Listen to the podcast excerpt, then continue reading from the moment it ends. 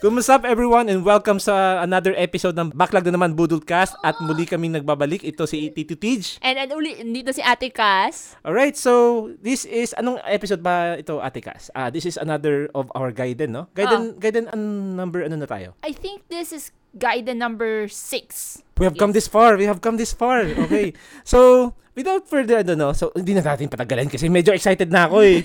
Um, so, ngayon, may guest ulit kami, guys. So, ah, ang aming guest ay isa sa mga ina-idolize namin sa podcasting at siya ang other half ng The Game Sulug Show. So, without further ado, we present Daddy Player One. Sir, welcome sa Yo, Backlog na naman. thank you. Gustong gusto ko yung energy nyo. Ah. I love it. Oh ba? Ay, isa yun sa ano, eh, isa yun sa tinitingnan ko pag pinapakinggan ako na parang sobrang mahal nila yung ginagawa nila. Kaya I really, really like the energy. Yung talagang parang may puso yung ginagawa. Kaya super excited to be here. Ah, thank you very much guys pa sa pag-invite sa akin. No? Sarap, sarap kayong pag-usap sa mga gantong type of content creators na parang sobrang very passionate sa ginagawa nila. Yun, thank you guys. The honor is ours, uh, sir. Kasi, um, ay yes, ikaw, Ate Cass. Ano ho rin, salamat ho. Sorry, di kita pinapaint. ikaw naman. Baka may gusto kong sabihin kay DP1. Grabe, random na ramdam ko yung Friday ah. Ayos. Ganun ano, talaga. eh, long, long weekend. weekend. Oo, ganun talaga. Excited. Saka, ah, it, siguro coincidence lang to, no? Kasi, um, uh, I'm not sure kung alam mo to, sir. Um, kasi previously, nag- gines din namin si, ano, si Norvin ng Beyond Platinums. Ah. Ganun din yung sinabi niya sa amin na energetic. So, wow, okay. It's really an honor to gi- to receive the same remarks. Not only once, but twice, no? Ah. So, ah kumu- konting kumustahan muna tayo. So, before, siguro, siguro ladies first muna. Ikaw, Atikas, musta ka? Ah, ta- tama lang. I think, ano kasi medyo naging busy sa work. So, hindi ako Mm. maka, ano, yung, hindi ko nasikaso yung mga gacha games ko. Ah. so, na, na ano nga, kasi sabi ko, I had to pick one. Mm. Kasi yun lang talaga yung kaya ng schedule ko. Ah. So, since ang pinaka-invested na ako sa Genshin, so doon na muna ako nag-focus. Medyo nasada ako kasi na, hindi ko nagagalaw yung Honkai Star Rail. Alam ko na ang rason dyan kasi nag- nag-chat GPT Hindi, ka ngayon. hindi ako nag-chat GPT. When, ano Ah, siya, ah. hindi talaga hectic lang talaga sa work kasi maraming hinahabol. Pero, ikaw, kumusta? Ah, ito, um, speaking of which, no, kasi gusto ko rin kumustahin ito si, si Daddy Player One. Um, kan, kaninang umaga, nagising tayo ng maaga talaga kasi hindi tayo nocturnals, no? Ah, alam, alam, siguro alam to ni Daddy Player One. Daddy Player One, nanood ka pa nung, ano, nung Summer Game Fest? Oo, grabe. As in, ah, natulog ako mga 5 na. Kasi naglalaro kami ng Diablo. Mm. Ah, talagang, talagang bumawi ako ng laro nung, nung anong yun, tong araw na to. Ah. Tapos noon, hinintay na namin hanggang tuloy-tuloy na. And by the time na nag-end yung show, yung Summer Game Fest, Mm. alam niyo naman kung ano yung finale doon, di ba? Ay, oo. Ah, ang hirap matulog after that, di ba? Actually, ito yung nakakatawa, ah, Daddy Player One, no? Ah, ito, ito, ito si Ate Cass, itong asawa ko. Um, na, sa, na, ano to, nahiga na to kasi naantok na. Kasi babawi ng tulog. Tapos nung paglabas nung, fi- nung finale, nung nag, ano na si Jeff Keighley, napabangon. Sabi ko, oh, kala ko tulog ka na. ano siya eh, like, sabi ko, parang, ay, medyo parang wala nang masyado. Ah. Sige, may lang ako, tapos pumikit na akong mata. Tapos Ah. sab- sabi nito, Uy, ano, gising ka na, ano, gising ka, gising ka, maganda to, maganda, bakit, ano ba ito? yung ano, yung FF7 Rebirth, no? Pero ano, konting ano lang, ah, konting tangent lang tayo, ano, ah, sir. Um, ano yung ano yung hype levels mo dun sa ano, Summer Game Fest nung napanood mo? Ako, ah, super happy ah, kasi ah, hardcore fan din ako talaga ng Mm. Spider-Man. Kaya alam yung mga details and grabe yung collector's edition, no? Hanggang pangarap na lang ako doon. Hindi talaga ako makakabili nun. Pero I really like the pacing nung, nung Summer Game Fest. Inumpisahan nila sa mga heavy hitters. ah, you have Mortal Kombat. Oh. Tapos sa, sa kalagitnaan, 'di ba, nag Alan Wake sila, nag Spider-Man and then ang ganda naman ng ending. And to sandwich yung yung mga iba-ibang ano, yung heavy hitters na yon. Yung mga indie Ah. games din. Ang Mm. dami ring type of ib- ah, lahat ng genre halos napakita nila. You have card game ng Card Marble game. Snaps, Ah. yung Honkai Star Rail meron nga Okay. rin. Okay. Kaya okay kasi hindi naman mo talaga expectin lahat ng mga games nandun na sa Summer Game Fest kasi ah, sa June 11 you have the Xbox tapos may Mm. Capcom din tapos you 12. have the Nintendo din Mm. kaya parang ano it's the E3 season talaga ng June no ang dami pang games na lumabas din na sobrang dami kaya ako ah, satisfied naman pero syempre 'di ba naghahanap tayo Bloodborne kahit Ah. remastered man lang Ghost of Tsushima 2. Oo, yun, yung mga ganyan, di ba? Pero siyempre, di ba, ang hirap din mag-demand ng ganun mga bagong ah, bagong announcement dahil at backlog pa lang natin, di ba? Title pa lang ng ano. Sobrang daming backlog, grabe, ang dami ko. Yung Zelda ko hindi ko na nagala ulit. Siguro, ito, pang fifth day ko na na hindi nakakapaglaro ng Zelda kasi sobrang busy lang din kasi. Oh. Mm. Kaya yun, kaya ako parang hindi ako makapag-demand din na or expect sa developer, uy, maglabas na kayo na maglabas ng games dahil di na ako magkanda ugaga. Sandali! May kimahan na meme. Sandali naman kasi sobrang daming magandang games. Yun. Na, na- buti na lang na banggit nyo yun, sir, no? Kasi sa, sa- sabi ko sa sarili ko, parang feeling ko, ako, ako na lang siguro yung hindi naglalaro ng Zelda. Kasi kung mapapansin mo yung sa community natin sa sa TGS, um, sina Silves, shoutout sa inyo, sa inyo, no? Yung mga banggit namin si Silves, si Sir Albert. Sabi ko, nakailang hours na kaya itong mga to? Grabe mag-update. Tapos ako parang nandito, nandito pa rin ako sa, ika, ilan na ba ako? 75 hours? Oo. Tapos buti nung nasabi mo, ah okay, hindi ako nag-iisa. Kasi at Mga least- ganyan din ako. Oo. Kasi ano eh, nasa, ano na sila, 100 hours na ata. eh. Si ano din nga eh, si Sir Justin, oo din eh. Oh, 150 na yun, panigurado. Sa, buti nga na-enjoy niya yung ano, yung depths kasi ako kabaliktaran, hindi ko na-enjoy yung depths kasi ang dilim. Ako din. Oo. Ang dilim, di ba? Tapos parang nakakaborit pa yung mga kalaban Mm. na basta ayong ayoko ng lugar na yun. Kasi pinaka na-appreciate ko talaga sa uh, Breath of the Wild and Tears of the Kingdom, yung environment. Oo. Yung, yung, kaya ako lagi, pag paggabi na, Oo. nagkakamp ako, tapos natutulog ako, tapos gusto ko umaga na ulit. Ah, like, Oo. ano, Oo, nag-wait ka ganun. talaga dun sa may campfire. Parang- kasi ano eh, mas gusto ko yung uh, environment Yung ng ano eh. Oo, yung ang kitang-kita mo yung kapaligiran. Exactly. Tapos may isa pa may isa pa nga akong ano doon, WTF moment like doon sa depth. Sabi ko, mainit dito sa isang zone. May lava. Bakit walang liwanag? Di ba may lava doon? Tinay Oo. namin na ano eh, yung kinakabitan ng ilaw. yung alin. Yung, Ay, Ah. oo. yung motorbike. Hin- hindi enough, hindi Pero enough. ano eh, parang dahil nga dun sa physics ng ano, Oo. ng ano, parang pabigat siya. Tas, Mm, yun. mabigat siya actually. Tapos sabi ko nga, kulang na lang sabitan ko si Link ng mara- maraming Christmas lights. Hindi talaga. Pero actually, nabanggit mo yung Christmas lights. Oo. Yung meron kang makukuhang armor set no, na parang may Christmas lights ang nakapaligid. actually, Kaya hindi mo oh. na kaya hindi mo na kailangan mag mag ilaw-ilaw dahil kung saan man pumunta si Link, may ilawan niya. Pero parang nahihinaan ata ako doon sa ilaw niya. Or siguro hindi ko kasi kompleto yung set. Kasi isa pa lang na yung kukuha ko. Oo, palakas ng palakas yun. Na, nakuha mong set yung sa pambababa, tama? Pang tor- torso. Pang- ah, torso. okay, okay. Oh, yun, yun lang yung nakuha ko. Wala pa yung iba. Ah, saka, ayun, may pang ibaba pa yun. Pero, yun, oo nga, no, kulang talaga. Anyway, kukumpletuhin ko talaga siya. So, yun. But anyway, ah ganun din um, sa Summer Game Fest na, ano din, na, na umabang din kaming dalawa nito ni Ate Cass. Ah, pero, ah yun nga, ah, I think alam mo to, Sir DP1, no? Kasi kaming dalawa baguhan sa PlayStation ecosystem. Ah, not naman entirely new, more like nag ano ba 'yun? Long break. Nag, oh, long, long break, break kasi PS1 pa yung hoodie natin, no? Ah, P- technically PS3 pero hindi tayo ganun ka immersive. Late- Late, late- na kasi Oo. siya. Oh. Bale nakuha namin at least yung pinsan ko kasi Mm. bi, pi- ano na, nag, bumili na siyang PS4 so binigay niya na sa akin yung PS3 niya. Ah. Eh nung time na yon, med, hectic rin ako nun sa sa law school. Tapos ano na eh, parang wala, wala parang mas ang lumalabas ng mga games nun PS4. Mm. Kaya hin- hindi na rin ako masyado nakaka-update. I Ako- think ang ano lang natin yata doon yung Last of Us. Ako yung naglaro. Oo, eh, ano eh, na, na ano nga ako kasi, um, na, nilaro ko naman siya. Nag, I Ah. think Scott Pilgrims versus the World, tas yung Ah, Tekken. Pero, Tekken. Ano, hindi ko hindi ko siya na, na nalalaro. So, Mm. pinairam ko muna dito kay, ano, kay Tito Tej. Wala eh, ganun talaga. Kasi naman matay. Kayo, kay, wait lang, kayo na nun. Kayo na nun yung pinahiram mo. Oo, Of course. oo. Parang, yun, parang, yun. parang Solid, grabe. conjugal, no? Conjugal agad. Sabi ko, sayang naman matitenga. Ang ano ko noon, sabi ko, baka kaya niyang i-ano, I, ano? a- alam mo yun, i- video, i- Ah, i- find, we i- find ways. the, the, the J word. the, forbi- the forbidden one. Pero nung time na yun, hindi, nung, Nag, nag-iisip pa ako na, nung ma-video. Yun dito, pala. ma- we find ways. Yun na lang, ganun yung code namin para hindi siya suspicious pakinggan. Oo. Ayun. Pero no, no, no judgment kasi may kanya-kanya naman din talagang Oo. ano, ano 'di ba ah, kailangan ga- ano sa buhay, Mm. ay yung mga ganyan. Dep- minsan talagang kumakapit tayo sa mga ganyan para matuloy natin din yung Mm. passion.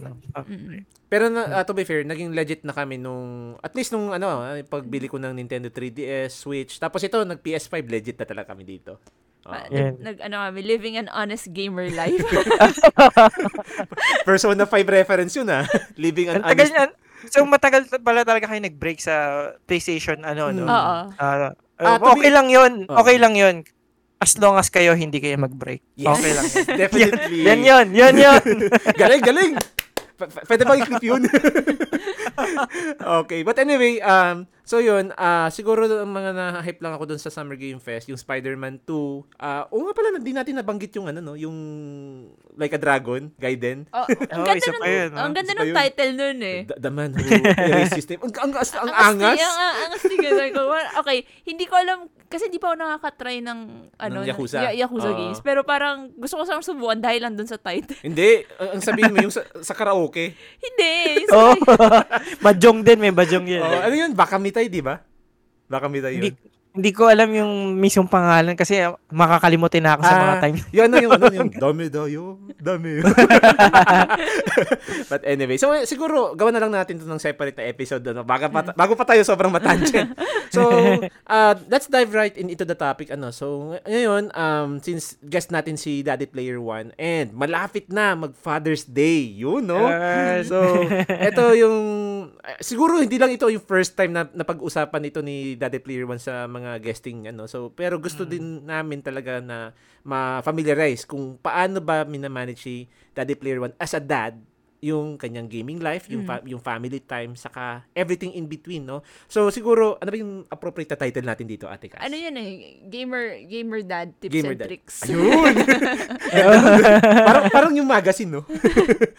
okay. So, ikaw muna, Ate Cass, ladies first. Baka may gusto kang itanong kay Daddy Player 1.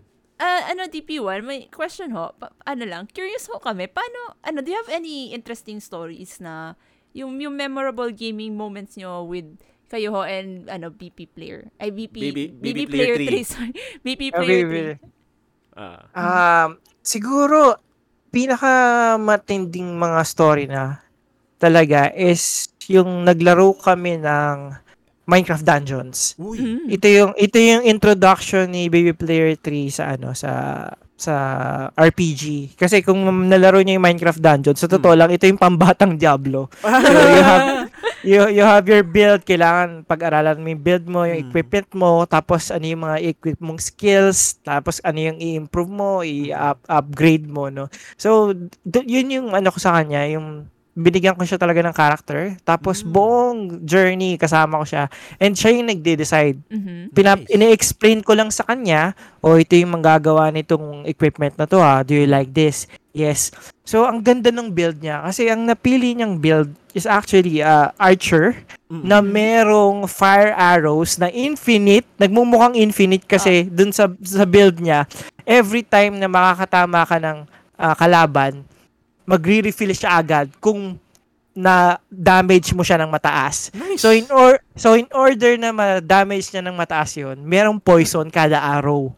So parang nagiging infinite yung yung arrow niya, no? Oo. Mm. At sobrang lakas talaga nung character na na, na, na, na build up ni Baby Player 3 na ah ito hindi ako nagbibiro. Na platinum namin siya. Together? Na siya ng siya yung, yes, na siya yung nagdala sa team. Oh. Hindi ako nagbibiro. Oo.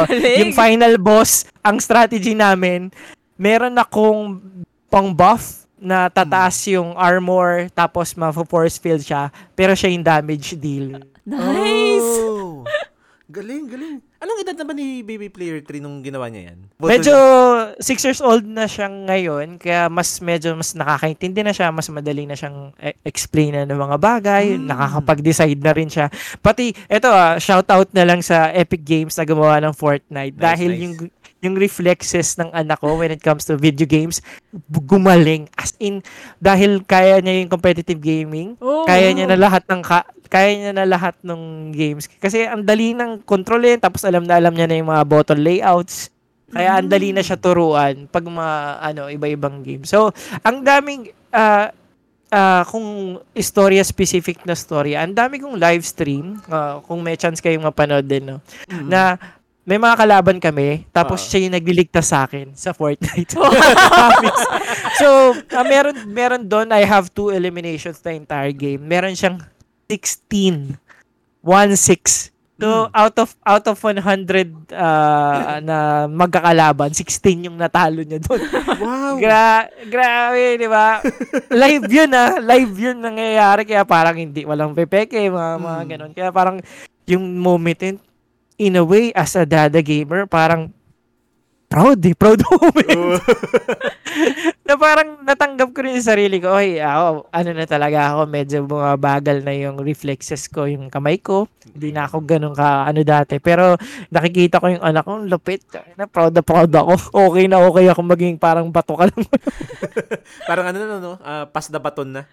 Oo, ready ready na ako. Pa- parang gamer na gamer din siya eh. Yung ganun. Na, a- ako naman, ang isa sa mga downside noon is Mm-mm. some people, some people, hindi ko naman nila lahat, are Ah. quickly, are uh, very quick to judge na parang bakit laro na laro yung mga bagay na yun. no? So Mhm. ako, ah, bata pa lang ako kasi ah, yung ibang kasing tao are very quick to judge when it Mm. comes to video games na Mm. parang tipong bakit puro laro yan, mga ganun. Mm. Eh ako naman naniniwala ako nung bata ako ah, na na maaga naman ako na-expose sa mga Mortal Kombat na ganyan, violence na ganyan, di ba?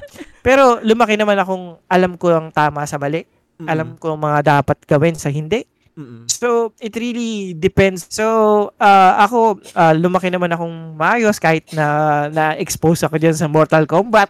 Bata-bata pa lang, di ba? Yung mga violence na yan. No? Parang it's up to the parents na lang to explain kung ano ba yung dapat sa hindi. Mm-mm. So so so uh, super interesting tong na-share niyo na. Pero this brings something in mind no. Um uh, kumbaga nag, ito kasi medyo nagtataka din ako no na paano ba kayo ah, anong bata pa kayo sir? Ah, paano ba kayo ni-regulate ng parents nyo ah, when whenever you're getting exposed to these kinds of ah, violent video games noon? Ay, ano eh, sa totoo lang, millennial kasi ako eh. Talagang lumaki ako ng 90s. Kaya, Mm. hindi pa talaga prevalent yung video games noon. Hindi pa knowledgeable din yung mga magulang noon. Ah, for them, you have Mario, you have Mm. Tank City, Twin B, yan eh, yung mga video games sa kanila, di ba? Ah. So, hindi na sila naging knowledgeable pag ano no, pagdating ng mga PS1 na napapakita ng mga mas violent yan even yung mga ah, mga concepts ng Metal Gear Oo. yung mga ibang story mga ganyan no Mm. so hindi na sila ano pag, pag video games video games it's Mm. more of pagbababa ang grade mo sa school o kaya Bawal.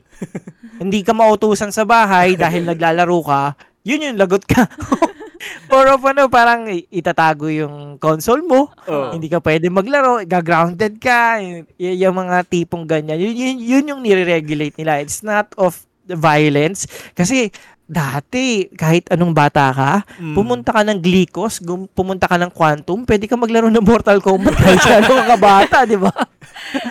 Di ko alam kung naabutan nyo rin, guys. Pero Ah. yun, sobrang ano talaga eh. Sa Pilipinas kasi parang wala tayong ESRB that Mm. Will Wala, wala. regulate na parang MTRCB? ano, kumbaga, walang MTRCB yung video games natin dito, no? Kahit Mm. gaano ka kabata, pwede ka bumili ng Grand Theft Auto. Ganyan, di ba? I think si Ate Cas meron tong history eh. ano eh, ah, ano yan, ganito yung nangyari. Kasi Oh. bagong lipat kami dun sa bagong titirahan namin and may pinakilala sa akin kalaro. So, yung Hmm. kalaro ko, may parang, ah, ano, obscure siyang ano eh, console, yung Jaguar. Mm. Tagal na. Tapos, Uy, tagal na nun. Oo. Tapos, edi, sa, tinuro niya sa akin kung paano maglaro. And ang inintroduce niya sa akin game, Mortal Kombat. Um, I think I ako five years old siya, three. Parang ganon. Tapos, edi, laro kami. And then, to, by accident, na, na-discover namin yung fatality.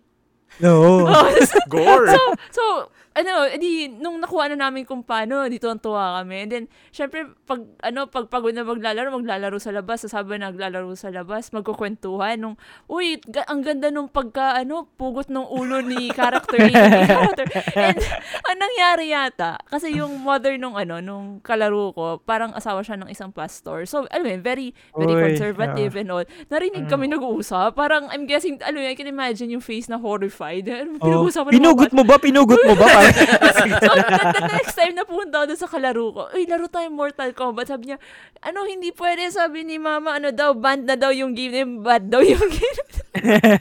Fairness, ah. Pero di, di, sa, yun yun eh. Kasi yun yung pinag-uusapan namin. Pero, like, I, I do think na uh, a certain level of parental supervision is Mm. still helpful. Pero, yun nga, ano talaga, nung nung bat nung 90s tayo parang ano yun, it's Oo. either it- it's it's a game parang basta ano yung pang bata parang ganun yung mga tito ko kasi nagturo sa akin ng fatality.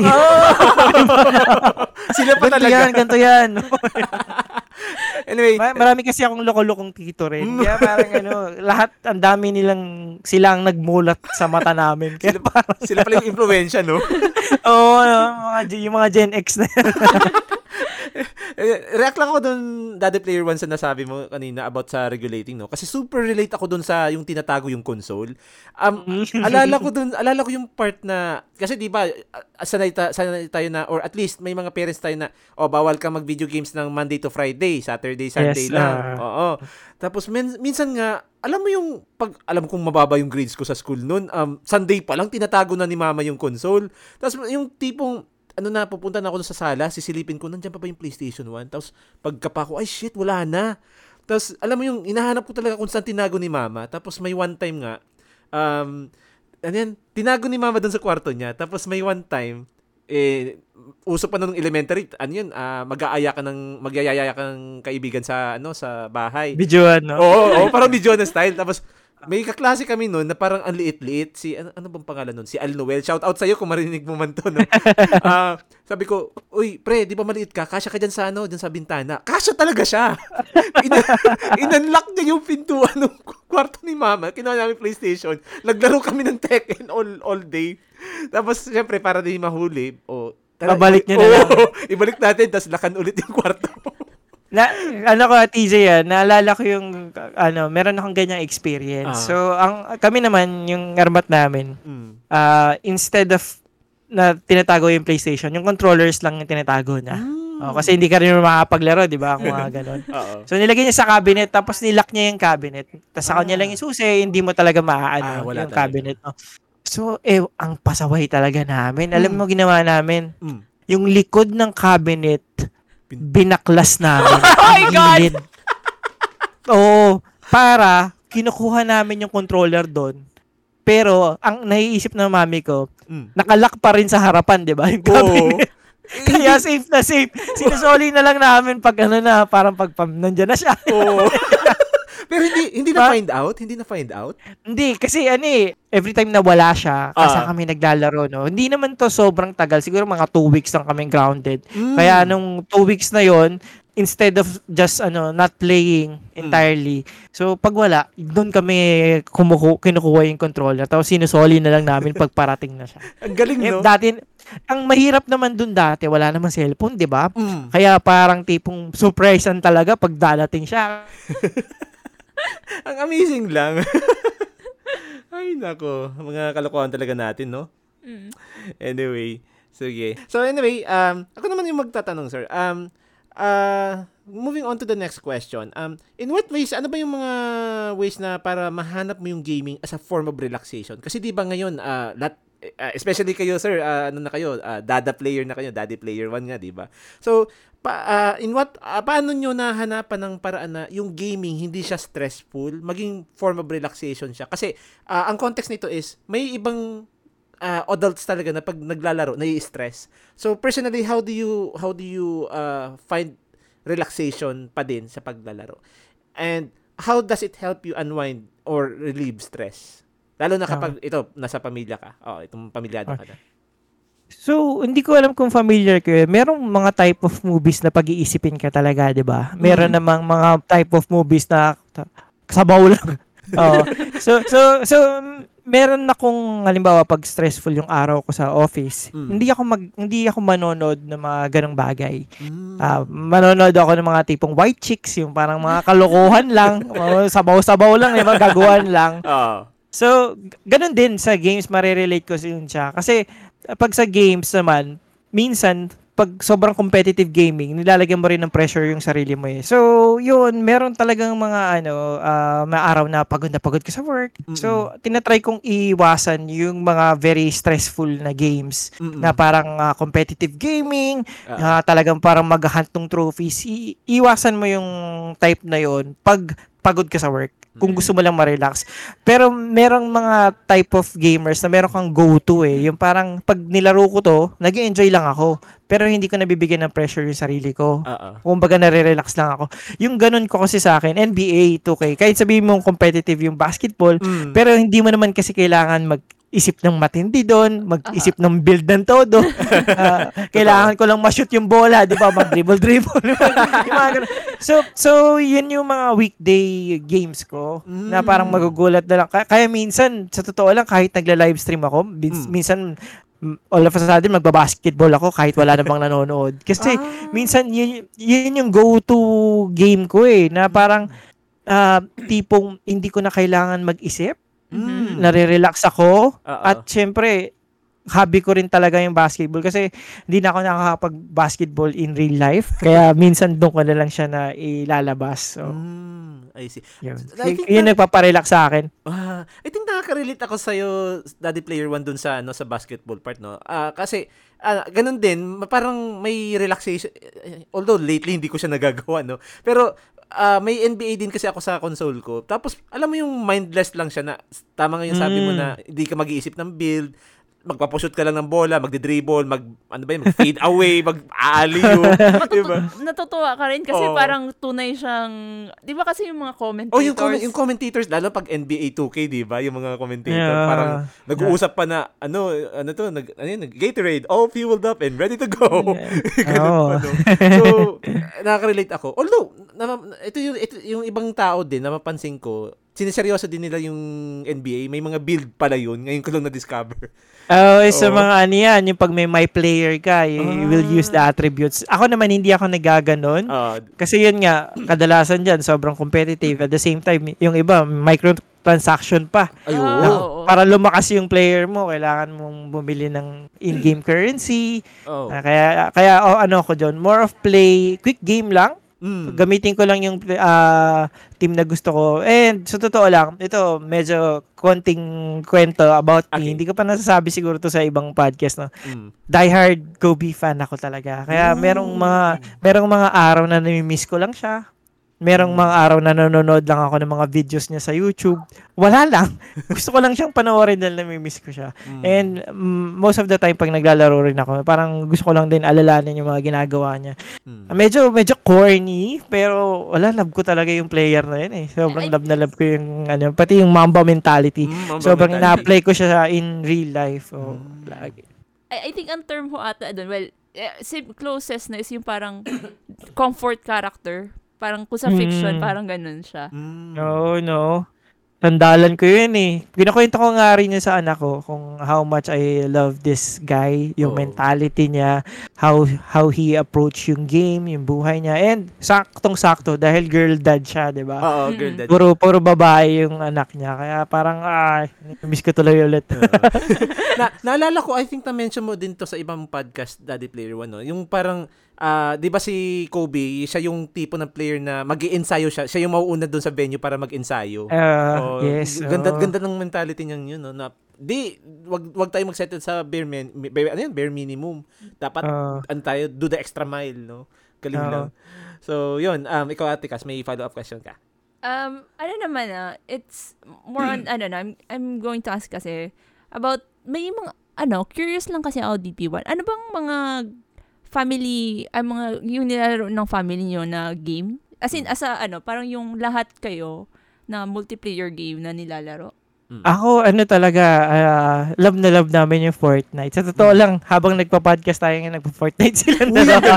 Dahil new season ngayon eh. Ah, sobrang, ano, fa- sobrang family routine siya sa amin. So, naka-split screen sila sa PS5. Ako, either sa Switch ako or sa PC. Laro Mm. kami, ah, oo no? nga, crossplay pala Crossplay. siya. oo. Oo, crossplay siya. Tapos, na nahawa na rin namin yung mga cousins niya.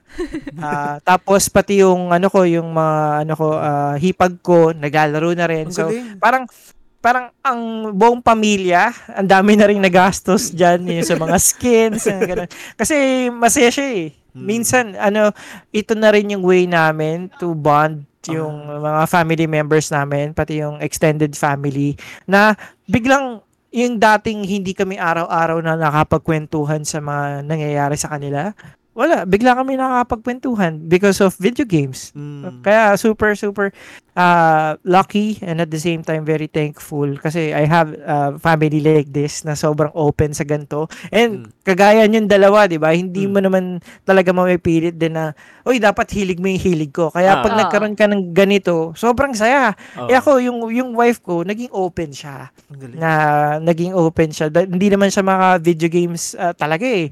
Pero nung nung ano, nung nung nagustuhan niya na yung video games, magugulat ako magigising ako ng madaling araw naglalaro siya. Kalaban, kakampi niya mga randos. naglalaro lang siya. Tapos meron pang isang araw. Oo. Dahil sa sobrang gustong-gusto na namin yung game ng Fortnite nung time na yon. Mm. Biglang may dual sense na dumating. Uy! Oh! Uy! Ang angas kasi nung time na yun, 'di ba? Mahal pa yung black dahil Ah. yun yung yun yung palang isang palang altern, Mm. ah, alternative sa dual sense. Naka-black show, siya yung pinaka yung yan, yan pati yung ano, ah, sa pagkakaalam ko, yung black na dual sense, yan yung palaging sold out kasi tumingin ako lately sa Data Blitz. Ubus yung black. No. Meron siya bigla. Sabi ko, wow. siya, siya, siya yung ano, naglasada or whatever, nag, nag-order siya secretly. Ganun ba yung nangyari? Oo, oh, bigla na lang dumating. Sabi niya, tapos, ano, laro tayo. Tapos, ah, hawak na na yung controller. No? Kaya parang, parang doon, ako, kahit naman na, hindi, me- medyo corny, pero parang makikita mo doon, uy, ayos to talaga. ah." Parang, di ba, sobrang heal, nagustuhan niya rin talaga, genuinely yung yung yung ah, passion natin for gaming. Kaya kagaya nyo, 'di ba? Super lucky and ano, ang sarap kasi ng may kakwentuhan Mm. Na alam mong hilig niya rin talaga yung ginagawa niyang yun. Na Yes. parang ang dami niyang mapagkukwentuhan, di ba? Ang sarap, ang sarap may partner na gano'n, na best friend na gano'n. Kaya super lucky kayo. Ayun. Oh.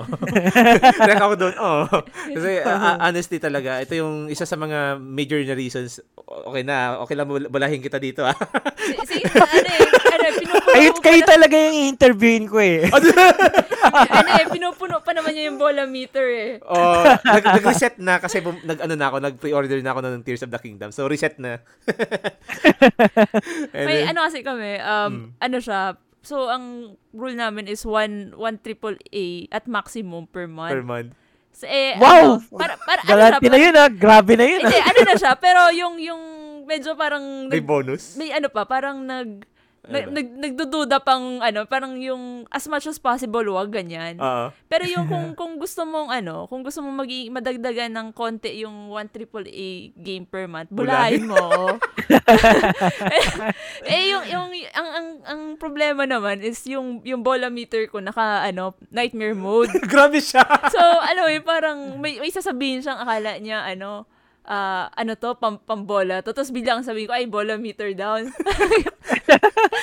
Pe- pero alam mo, ako, ako, maire-relate ko lang siya sa experience ko. Okay. Ah, effective talaga siya. Sabihin mong sabihin mong sip-sip, sabihin mong bola, Mm. Pero meron kasing ano eh na, nadadalang ah, ngiti kahit pa sa isip man lang nila yung yung compliment na gano'n. And Mm. sometimes yung very simple compliment can really have a big impact dun sa taong yun. Whether ah, ah, partner mo man siya o kaya colleague mo, 'di ba? Magugulat ka na lang kasi pag paulit, paulit, paulit, paulit yung compliment na yon tapos kahit ibang variation, 'di ba? It will instill to her na to have that confidence. And ikaw, Miss Macy, yan, mahal na mahal ka ni Sir TJ. Ah. yung mga ganang bagay. Kaya ako, sobrang effective. Kaya sir, pagpatuloy mo lang yan, kahit pa naka-nightmare mode ng bola meter. Ate Cass, you look wonderful tonight. Ay, ewan. Anyway, bago ko makalimutan yung tanong na to, ano, Daddy Player One, kasi kanina, nag-sprout to nung sinishare mo yung sa Fortnite, yung quality time nyo. Um, wala ba kayong instances na, kasi di ba ito ah, at least sa experience ko, may mga, at least within siblings or siguro uh, within family na medyo, medyo nagkakapikunan half. Meron yan, meron yan. Oo. So halfway, paano nyo, paano nyo ni- nire-resolve o paano nyo, ano ba yan, minimitigate yung mga ganong situations? Kapag, Ah, oo. ano Ganun. yan eh, meron kasing time na parang ako, medyo, hindi ko alam kung ano yung saltik ko no, no, parang gusto kong maging competitive kasi naasar ako sa mga kalaban namin, gagaling. Oo. Oo, ang galing. Kaya parang medyo nagagalit ako pag ano, Uy, bagal nyo. Di ba magkasama nga tayo dapat talaga para matalo natin sila. Kailangan natin magtulungan. May, very ano. So, pag, pag ganyan, magaling yung misis ko. Mm. Kasi, I-minimitigate niya talaga. Ah, wag na tayo maglaro kung ganyan lang. Ang galing, no? So, ako, so ako nun, kahit na medyo may pride ng konti, mga ganung Mm. bagay, di ba? Pero pag, pag, pag, ah, paglipas ng mga ilang minuto, mga mapagtatanto mo, na ba't ba ako nagagalit? Di ba? Dapat masaya tong ganito. Mm. And minsan din, sa totoo lang, yung anak ko, si Baby Player 3, Mm. medyo competitive din. Wow. Oo, pati ano siya, medyo matakaw siya sa ano. Wait lang, baka marinig ako. Medyo matakaw, matakaw siya sa eliminations. mm. Oo, kaya ang nang, ng tendency, nauuna siya sa ano, dun sa laban, nauuna siya, minsan hindi siya na, walang masyadong teamwork kasi nauuna niya yung ano, kailangan mataas yung elims niya, yung mga ganong bagay. So yun, na ano, tinatry din namin that opportunity to teach her uh, the importance of teamwork. Na it's not all about ano eh, yung parang uh, individual accolades. Mm. Ah, na aanin mo yan kung di kayo panalo ng team mo, di ba? Mm-mm. Oo. So, so tinatry namin yung mga simpleng ganon na magturo ah, parang ano ma-apply niya in real life. Pati yung mga numbers, Mm. pati yung konting basa-basa no, ha- habang ini-injecta namin habang naglalaro din. Ah, nice. Yan. React, react ako doon, Daddy Player 1, sa nabanggit mo, yung palagi, yung gusto, alam ba, yung si Baby Player 3, gusto niya palagi siyang nauuna, no? Alam ba, sa laban. Kasi may similar experience kami niyan sa Monster Hunter. Kasi di ba sa Monster Hunter, ah co-op kayo apat.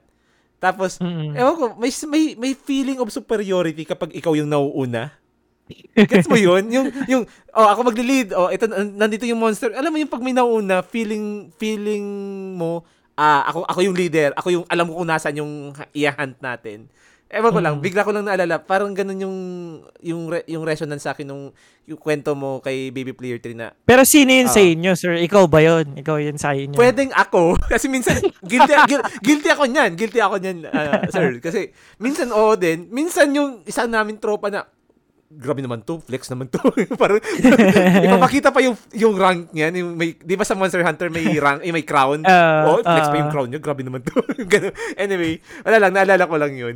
I, I do remember yung isa ko kasing pamangkin. Ano Ah. rin siya, may may switch kasi sila dun sa Mm. bahay nila. So, ah ano siya, matag I mean, be- even before na-introduce sa kanya ang video game, Mm. ano, napaka-competitive na talaga.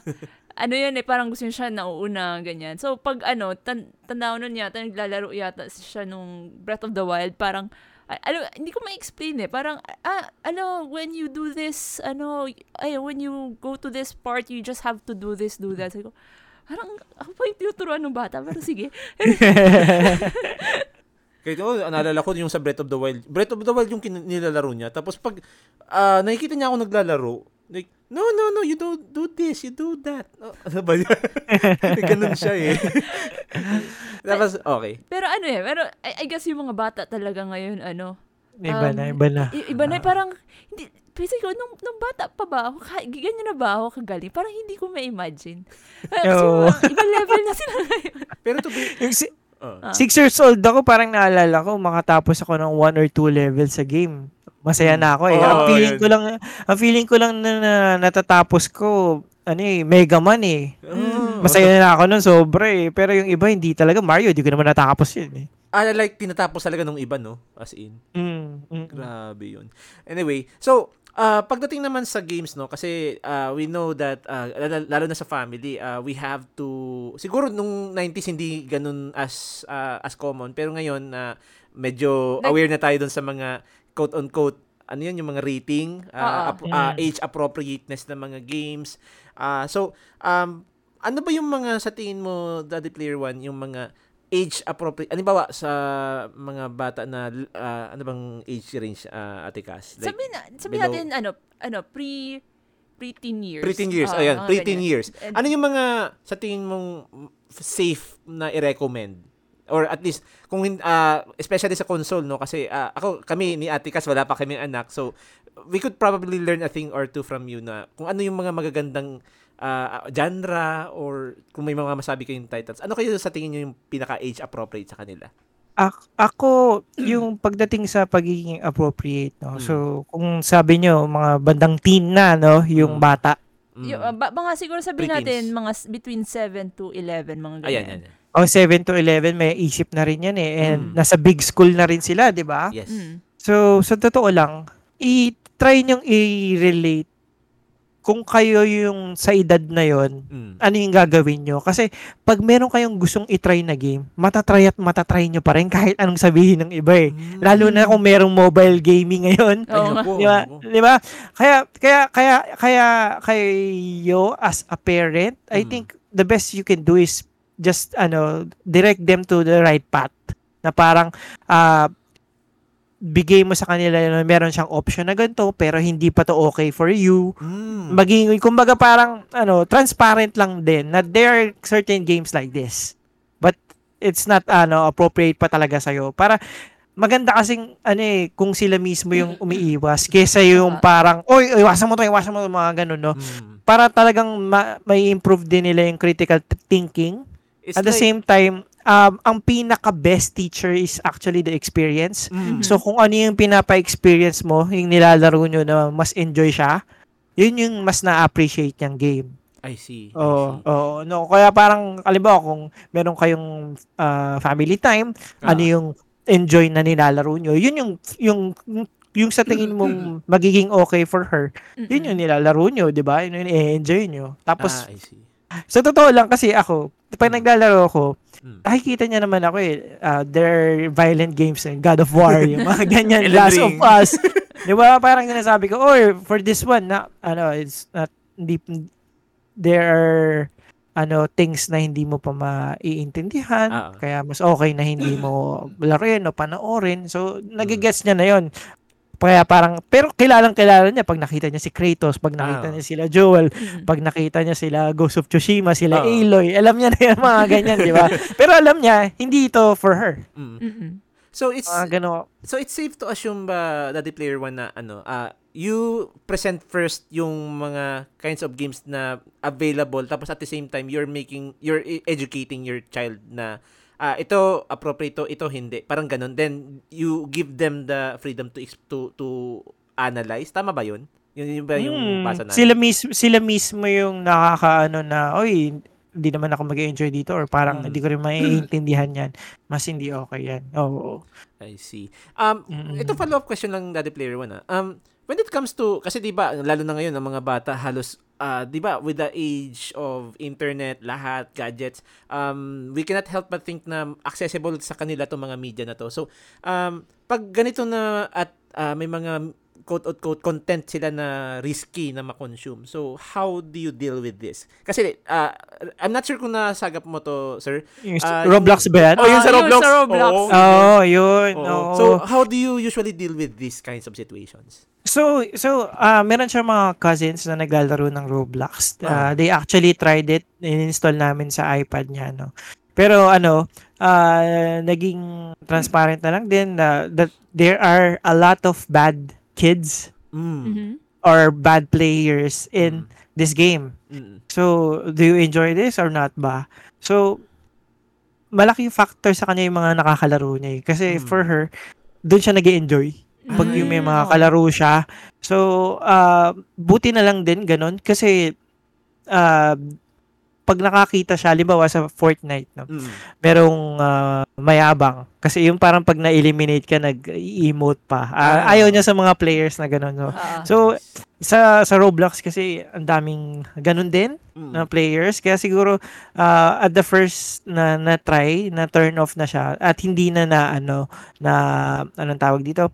Hindi na naulit. Mm-mm. In terms of parang the way i-supervise, ano talaga eh. Kahit pa sabihin mong bantay sarado ka, Mm. Mm-mm. napaka masasama yun ng mga makukulit eh Oo. na parang pwede talaga silang makano.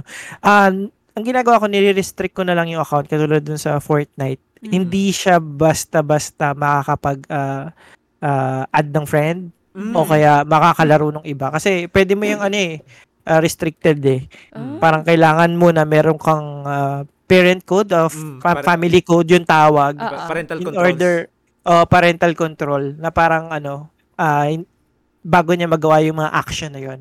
Mm. So hindi rin siya basta-basta makakatanggap ng mga in-game gift, yung mga ganyan unless maganda parang merong ano eh, merong added filter ka Mm. kasi ah, kasi kahit ganob mo ka protektan, meron pa rin talagang makalusot, 'di ba? Kaya kung Oo. meron kang filter na ganon, at least meron kang ano, konting ano pa, Layer of ah, security. Yes, yes, or Mm. prot- protection kumbaga. Ta- So, do sa Roblox naman talaga grabe, no? Ang daming predators Mm-mm. na ano, ginagamit nila yung pagkahilig ng mga bata sa ganito.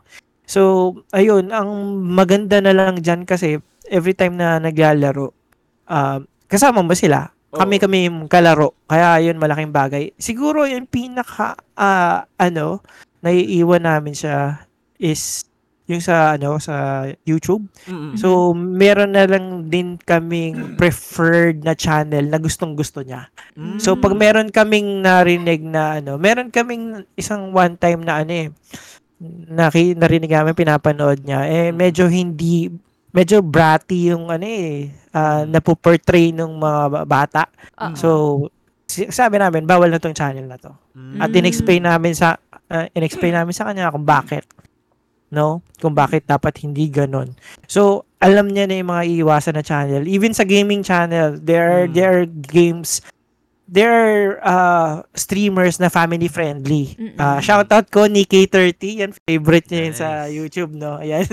so, merong mga family friendly streamer na yun yung fina-follow niya Mm. na okay na okay kami approve kami doon so palim, meron kasi mga streamer na medyo ano vulgar words Ah. yun pag, pag minsan kasi continuous yung pag-play nung nung ano 'di ba yung ah. videos Mm. tapos mapupunta ka na lang sa kung anong channel Ah, so yun pag pag meron kaming narinig na parang hindi okay oh dapat hindi yan Ah. oh, bawal na yung bawal na yung channel na yan yun Ito, Pero hindi naman ayan. ho siya like nag ano ho, yung parang ay may na-encounter niyo ba na parang gusto niya talagang panoorin or ano naman, okay naman siya, naintindihan naman niya na ano, pag hindi, hindi talaga. Oo, yun yung super lucky kami. Hindi, kasi ako nung bata ako, pasaway ako. Medyo ako Oo, din. ah, oo, na parang pag hindi, minsan lumulusot pa, 'di ba? So, so far ah, talagang ano, especially sa mami niya, pag sinabi ng mami niya, yun na yun. Mm. Oo, talagang hukom na yun. Hukom. ano yun, word is law. Tayo, kabaliktaran Oo. tayo, no? kabaliktaran tayo pag bawal, parang gusto pala natin, no? Ako yung mas na ano niya, yung napupush pa niya eh. Ako rin ako din. Medyo, medyo nandun din ako sa ganung ano, area.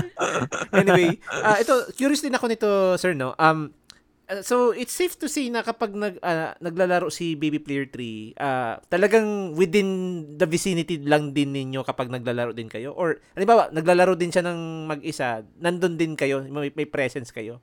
Ang advantage nito, hindi naman kasi kalakihan yung kondo namin. Mm. Kaya, pag hindi kalakihan yung kondo nyo, parang lahat ng galaw nyo, magkakasama kayong tatlo.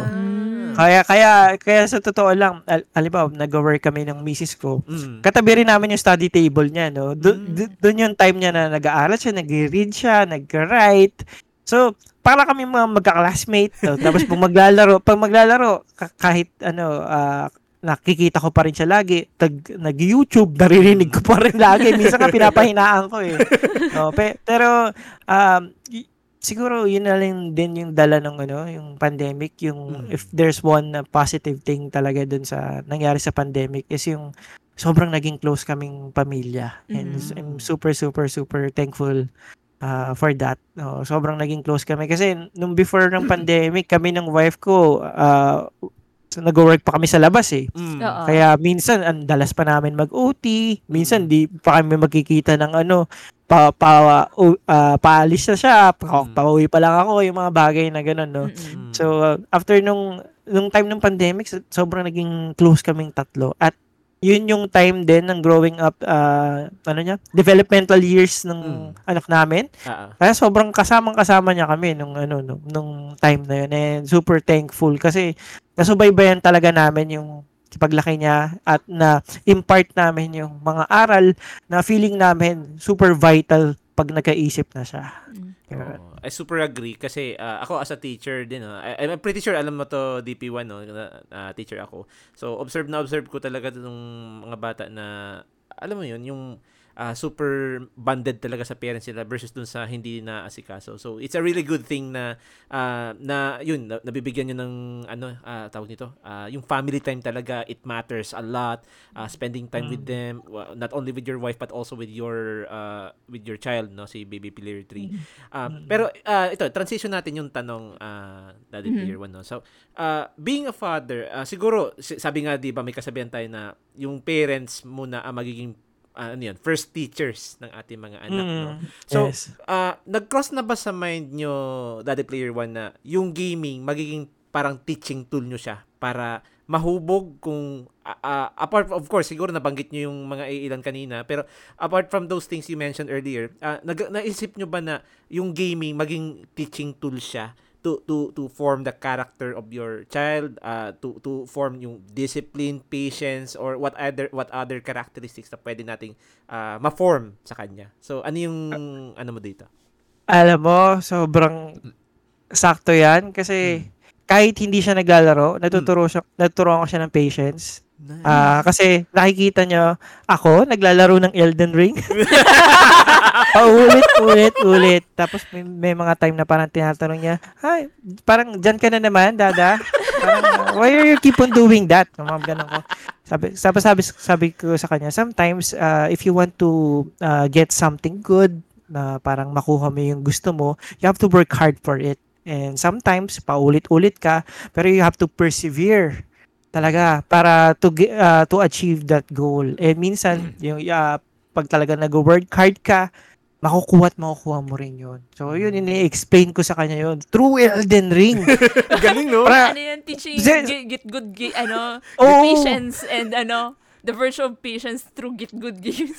Oo, di ba? Get good in real life din. Parang Mm. ano, seryoso to ka, talagang nangyari yun. Hindi ako nagpapaka-exage. Tinatanong niya ako ng mga ganun.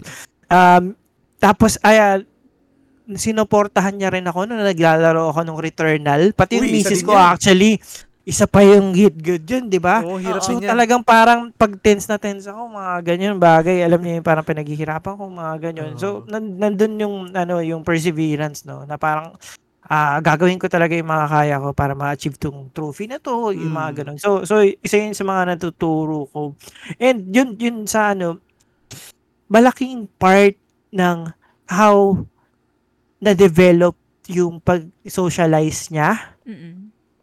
nung pang, panahon ng pandemic na wala kang ibang makita kundi kami kaming tat, kaming tatlo lang sa bahay. Oo. Kasi kasi 'di ba? Hindi mo talaga ma-develop yung pakikipag-socialize mo rin. eh. Pero dahil lagi siyang naglalaro, kausap niya sa mic yung mga iba-ibang tao, pinsan niya, mga ganun. Mm. The way the way uh, she socialize Mm. is na-develop talaga through games na hindi lang kaming uh, kausap niyang ano mag-asawa na parang uh, paano makipag-usap sa kaedad niya, Mm. paano makipag-usap do sa mga tita niya na mas may mas ah, galang? Mm. Kaya doon doon na develop through games 'yun. Kasi wala na siyang ibang ano eh, kundi makikipag-usap lang through that ano microphone na Oo. kailangan while playing ano ah while playing Fortnite. And even sa pag nag-live stream kami ng mga time na 'yon, yung pag nag-hi siya sa mga tao, ganun. through games din 'yun. Mm. Through, through games na develop talaga yung ano social skills niya Mm. ng mga time na 'yon. Kaya sa tingin ko ano eh, malaking tulong din yon para hindi siya totally mahihiyain ng sobra, hindi makapagsalita pag may mga ibang tao. Mm. Kaya yun, laking tulong ng video games. hindi ko pa maisip yung mga iba, pero ang dami talagang aral din. Na kasi, sa totoo lang, parang yun yung naging outlet ko. Kasi yun din talaga yung hilig ko eh. Kaya yun, Mm. yun yung kumbaga parang, ewan ko, love language na Ah. ano, mas kaya kong ah ah, bigkasin sa kanya na mas maiintindihan niya. Yun. Okay. Um, curious ako kasi uh, kanino niya pa bukang bibig yung Fortnite na ah, game. Ah, you know. Uh, but ah, gusto ko din mala- gusto din namin malaman ni Ate Cass if may other games pa ba na na-expose ito si Baby Player 3 na yun parang naging ah, serve as teaching tool na din sa kanya. Oh, sa sa mga nilaro namin talaga, you have Overcook. Ayun. Kailang Overcook, kailang may tendency kasi dun, ano, mag-away-away talaga. Yun pag, nakali- eh.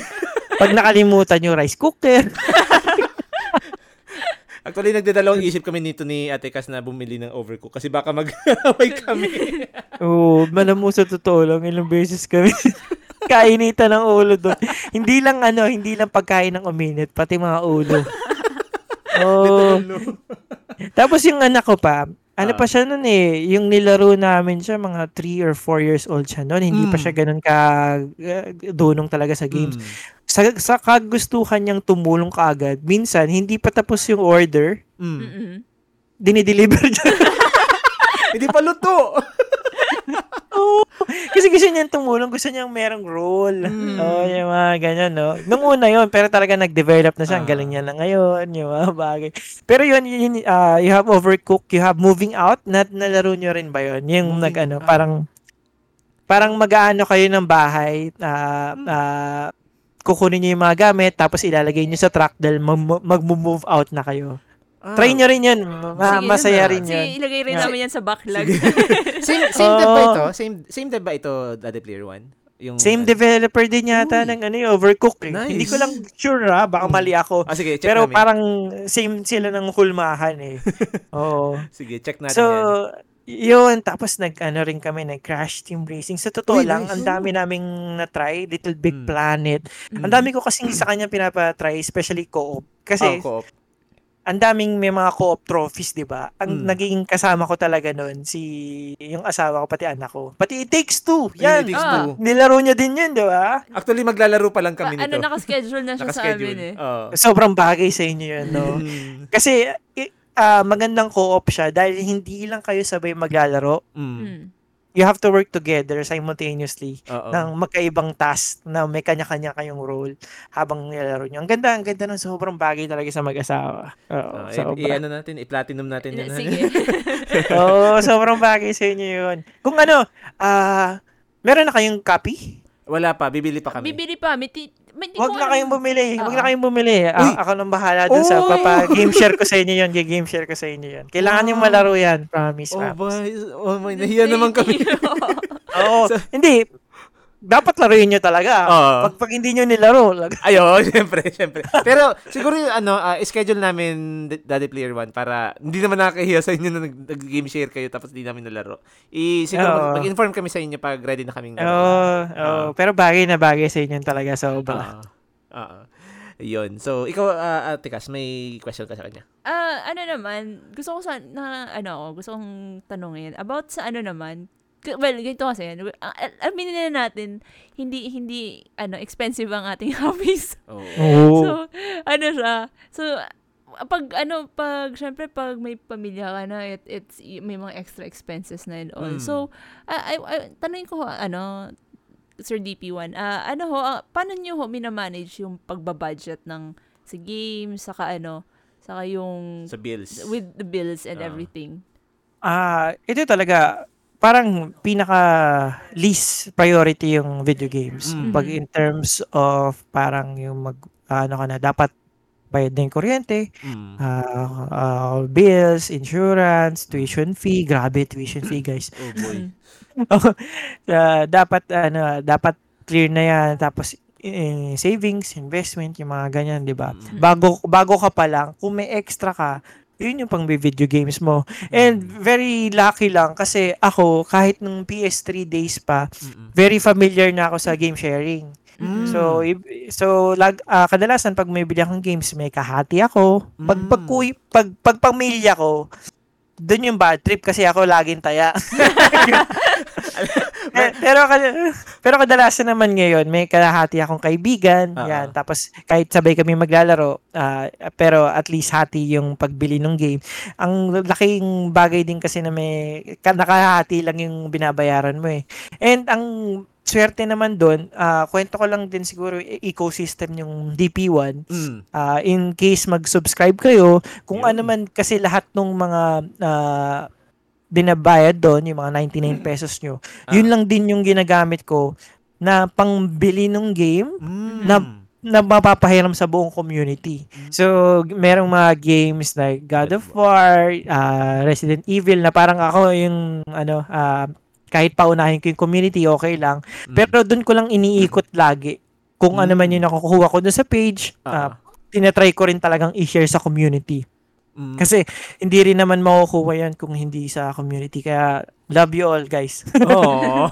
Ah, I assume lahat to, sir, ano, mga digital. Kasi syempre, game sharing. yes, oo. oo. Kasi ah, ang dami ring subscriber nakatira sa Pampanga, Mm. Tarlac, Mm. ah, sa ibang bansa. Oo. Ah, meron nga ano eh, seaman din eh. Mm. Oo, kaya minsan lang siya makakaano. Oo. Pero biruin mo, 99 pesos lang, di ba? Makakahiram ka na ng games. Tapos, kahit magpalit ka ilang beses hanggat Mm. nakasubscribe ka. So, so ang laking tulong lang din kasi sa totoo lang, kaya ko in- in-start yung Daddy Player One page is parang yung goal na makatulong or makapag-inspire sa mga tatay na despite yung circumstance mo na maraming ginagawa, may anak, ang dami talagang responsibilidad, Mm. you can actually continue your passion, which is gaming. You, you just have to be wise Mm. sa pag-budget ng mga doon. At the same time, yung time, no? Kaya, yung subscriber game sharing, kaya ko siguro na gawa yun. Dahil kung ako rin yun dun sa lugar na yun, Mm. matutuwa ako kung may ganun eh. Kaya, Yes. share, share-share lang, no? Mm. Sama-sama tayong pagtaas at makatipid at makontinue yung ano, passion natin. Mukha, sir, madadagdagan kayo ng, ano, ng demographic. Bicol. Kami na yun. Kasi may, pampang, may, may kapampangan na kayo, may siman na kayo. Ito, may Bicolano na kayong subscriber. Uy! salamat, Anyway, salamat. oo. Ah, ayan na lang namin. Kasi ano, actu- actually, ito din yung one thing na very curious kami. Kasi ah, lately, eh, alam niyo naman, sir, na kaming dalawa nito ng asawa ko, si Ate Cass, ah, bago, ano, kakakasal lang sa amin nung last year. So, syempre, may mga things na, syempre, very uncertain, no? Like, ah, paano natin i-manage yung bills pag ano na, ganito, ganyan na, pag may anak na.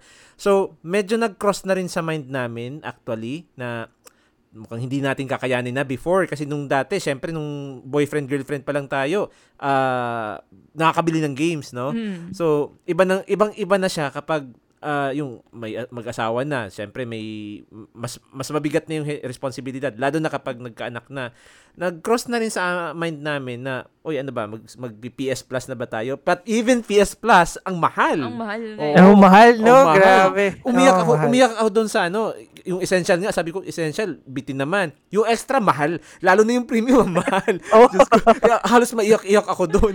Tapos hanggang Hmm. nag-try kami nito ni Ate Cas yung ano, yung suking shawarma.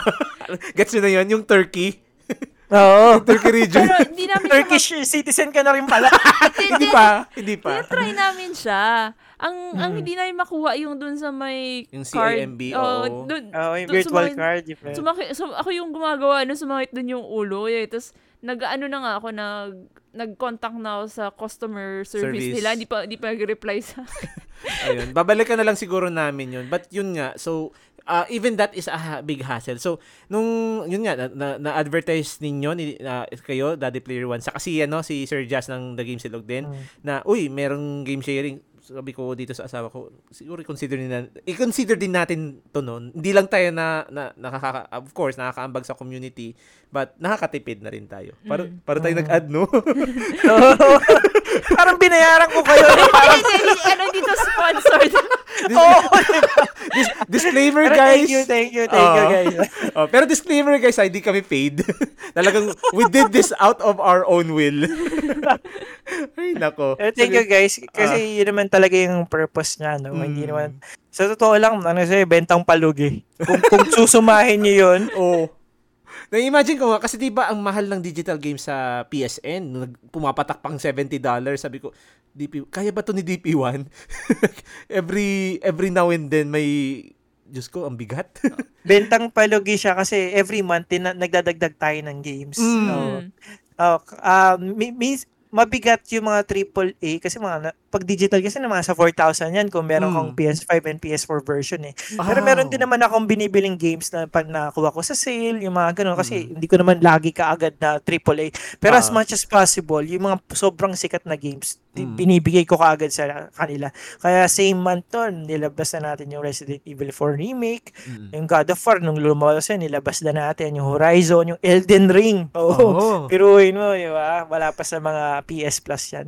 Kasi gusto ko rin talagang ma-share yung yung saya, no? Piruin mo, makakapaglaro ka no ng 99 pesos lang. Laking bagay. Oh, pero wait lang, masyado akong nagbebenta nung ano ng game sharing, no? Baka, baka akalain nila talagang ano na. Pero, Adi naman. ano, y- ah, yun ang talaga yung purpose niya, no? And, guys, kung gusto nyo matry, no, ah, libre ko na yung, ano, yung It Takes Two kasi talagang gusto kong matry nyo yun. Oh. Pag magkaroon kayo ng time, Ah, sige. hirap, Message kami. Oo, sige, sige, sabihan nyo lang ako. Ah, sige, sige. Ah, ito, ah, siguro ako naman yung magtatanong, Sir Daddy Player One, no? Ah, when it comes to time management, kasi, ah, although ako, na, nabatuhan ako nito ng tanong ng estudyante ko, kasi, ah, yung estudyante ko, tinanong, Sir, how can you manage teaching and gaming life? Sabi ko naman, time management. Pero internally naman, sabi ko, nagta-time, nagta-time management ba talaga ako? kasi feeling ko hindi pa to perfect or ideal. Kasi ka- habang napapakinggan ko kayo sa mga podcast episodes nyo, nag-wonder ako, pinapano to ni, ni DP1? Like, pinapano niya yung, of course, yung panahon niya sa pamilya, panahon niya sa trabaho, tapos panahon sa video games. So, um, ano, paano nyo ba, sir, uh, manage yung weekly or ano ba, daily or weekly routines nyo when it comes to gaming, saka, of course, family time, saka yung career? Ah, sa totoo lang, ang pinaka magsasuffer dyan yung ano, yung tulog mo. Oh. Yun lang yun eh. Wag, wag na nating paliguy-liguin kasi y- uh, sa umaga, yung kailangan mong mag-work, Mm. mag-alaga. And then after that, di ba, Mm. family time na yun eh. Mm. Oo. Uh, after ng family time, kung sobrang pagod ka na, Mm. ang tendency, ma- makakatulog ka. Mm-mm. And most of the time, nang, yun ang nangyayari sa akin. Pero ano, since naging parang yung work from home setup, yung pagod kasi sa pagko-commute or Mm. pagdadrive, nawawala. Kaya Yes. parang yung energy na yon nagkakaroon ka pa ah, ng lakas para maglaro. Yeah. Nagkakaroon ako ng time kasi yung energy ko sa pagko-commute or sa pagdadrive Mm. ah, na na bibigay ko sa pagpupuyat. Mm. Oo, dahil, dahil sa work from home setup. Dati kasi nung talagang ano, nasa labas pa tayo, Oo. ah, wala na talaga akong energy. Pag uwi ko ng bahay, kakain na lang, tapos Bagsak tulog na. Mm. Bagsak na, wala na talaga. No? So, ito, hindi ko alam kung hanggang gaano katagal tong gantong setup. Pero hanggat kinakaya, di ba, para matuloy ko. Kaya ako nakakapag-trophy yan sa madaling araw. sa madaling araw. Pero ang hirap din talaga i-sustain. Oo, kaya kaya ang ginagawa ko ngayon, nilalaro ko na lang talaga yung mga games na nagpapasaya sa akin. Mm. Hindi na ako naglalaro ng games for the sake lang na makakuha ng trophy. Mm. Yun, tinigil ko na yun. Medyo nagkaroon kasi ng point na uhaw na uhaw ako sa platinum. Mm. Oo, na parang tipong kung okay pagkatapos ko nitong game na to, laro ko kaagad nito kahit hindi ko naman sa trip masyado. Mm. Yun. So tinigil ko yun. Super relate ako dyan, sir. Kasi ah, ako, or kami ni Ate Cas, ah, baguhan kami sa PlayStation and ah, na-introduce din naman kami sa ito, The Joys of Platinum Hunting. And naalala ko nga si ano si Sir Norbim. Shout out sa iyo Sir Norbs ng Beyond Platinums. Mhm. Palagi niya akong ano bin, binibiro nito, wag kang paalipin sa trophies ha. Tapos oh, kasi ano eh, ako naman kinikip ah, although pabiro niya sinabi 'yun, ah, medyo sineryoso ko siya kasi ayoko rin talaga maging yung ano, yung uhaw na uhaw sa trophies. Na as much as possible, naglalaro tayo ng video games para mag-enjoy, no?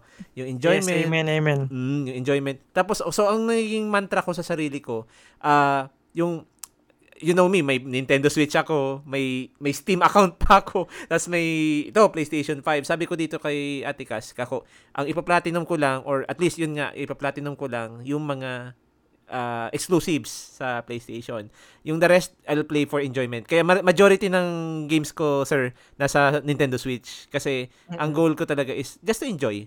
Hindi ko na iisipin na, ay, gagawin ko to, kukumpletuhin ko to. Baka, baka kainin na ako ng sistema. So, yun yung medyo take ko doon. Saka, ito din yung, ah, kaya reason ko din yung Nintendo Switch as my, ah, main console ko talaga siya. Ah, katulad nung sabi mo na, yung work on site, hindi na tayo work from home. Ah, ako, na-enjoy ko din yung work from home for a time. Pero, after that, um, yun, kasi teacher eh, kailangan talaga Mm. nasa campus. So, na-enjoy ko yung joys ng nadadala ko yung game ko. So, kanina nga, nag, nag-Zelda Tears of the Kingdom ako sa office.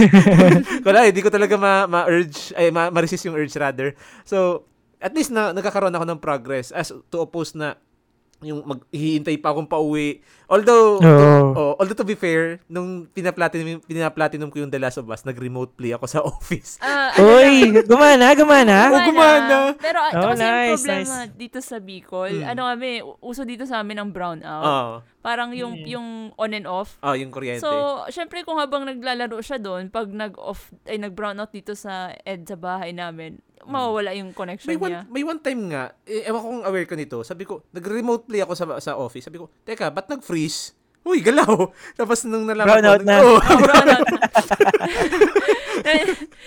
Di, di na ako maka-message nun kasi walang internet, so wala akong load. Kaya, Oo. ayun. Tapos minsan yung fluctuation ng internet. I think nag mag- I think nandito si Ate Cas noon, lunch break, umakyat dito sa kwarto namin kasi nandito yung setup namin.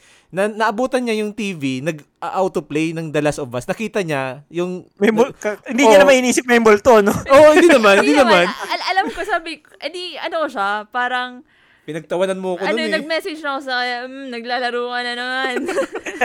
Kumain ka na. Tapos na naabutan niya yung ano, naabutan niya yung nam- namatay si Abby. Oo, dun sa Oh. time. Pag, pagpasok Eh, wait, wait. Namatay si Abby? hindi, namatay ako, namatay ako sa Ah, akala ko wala Hindi, hindi, hindi. Kino- kinokontrol ko si Abby. Oo. Ah. Tapos, naabutan niya, na, na, na-corner ako. Sabi ko, ang bagal ng internet. Tapos, na, pinagtawalan ako nito.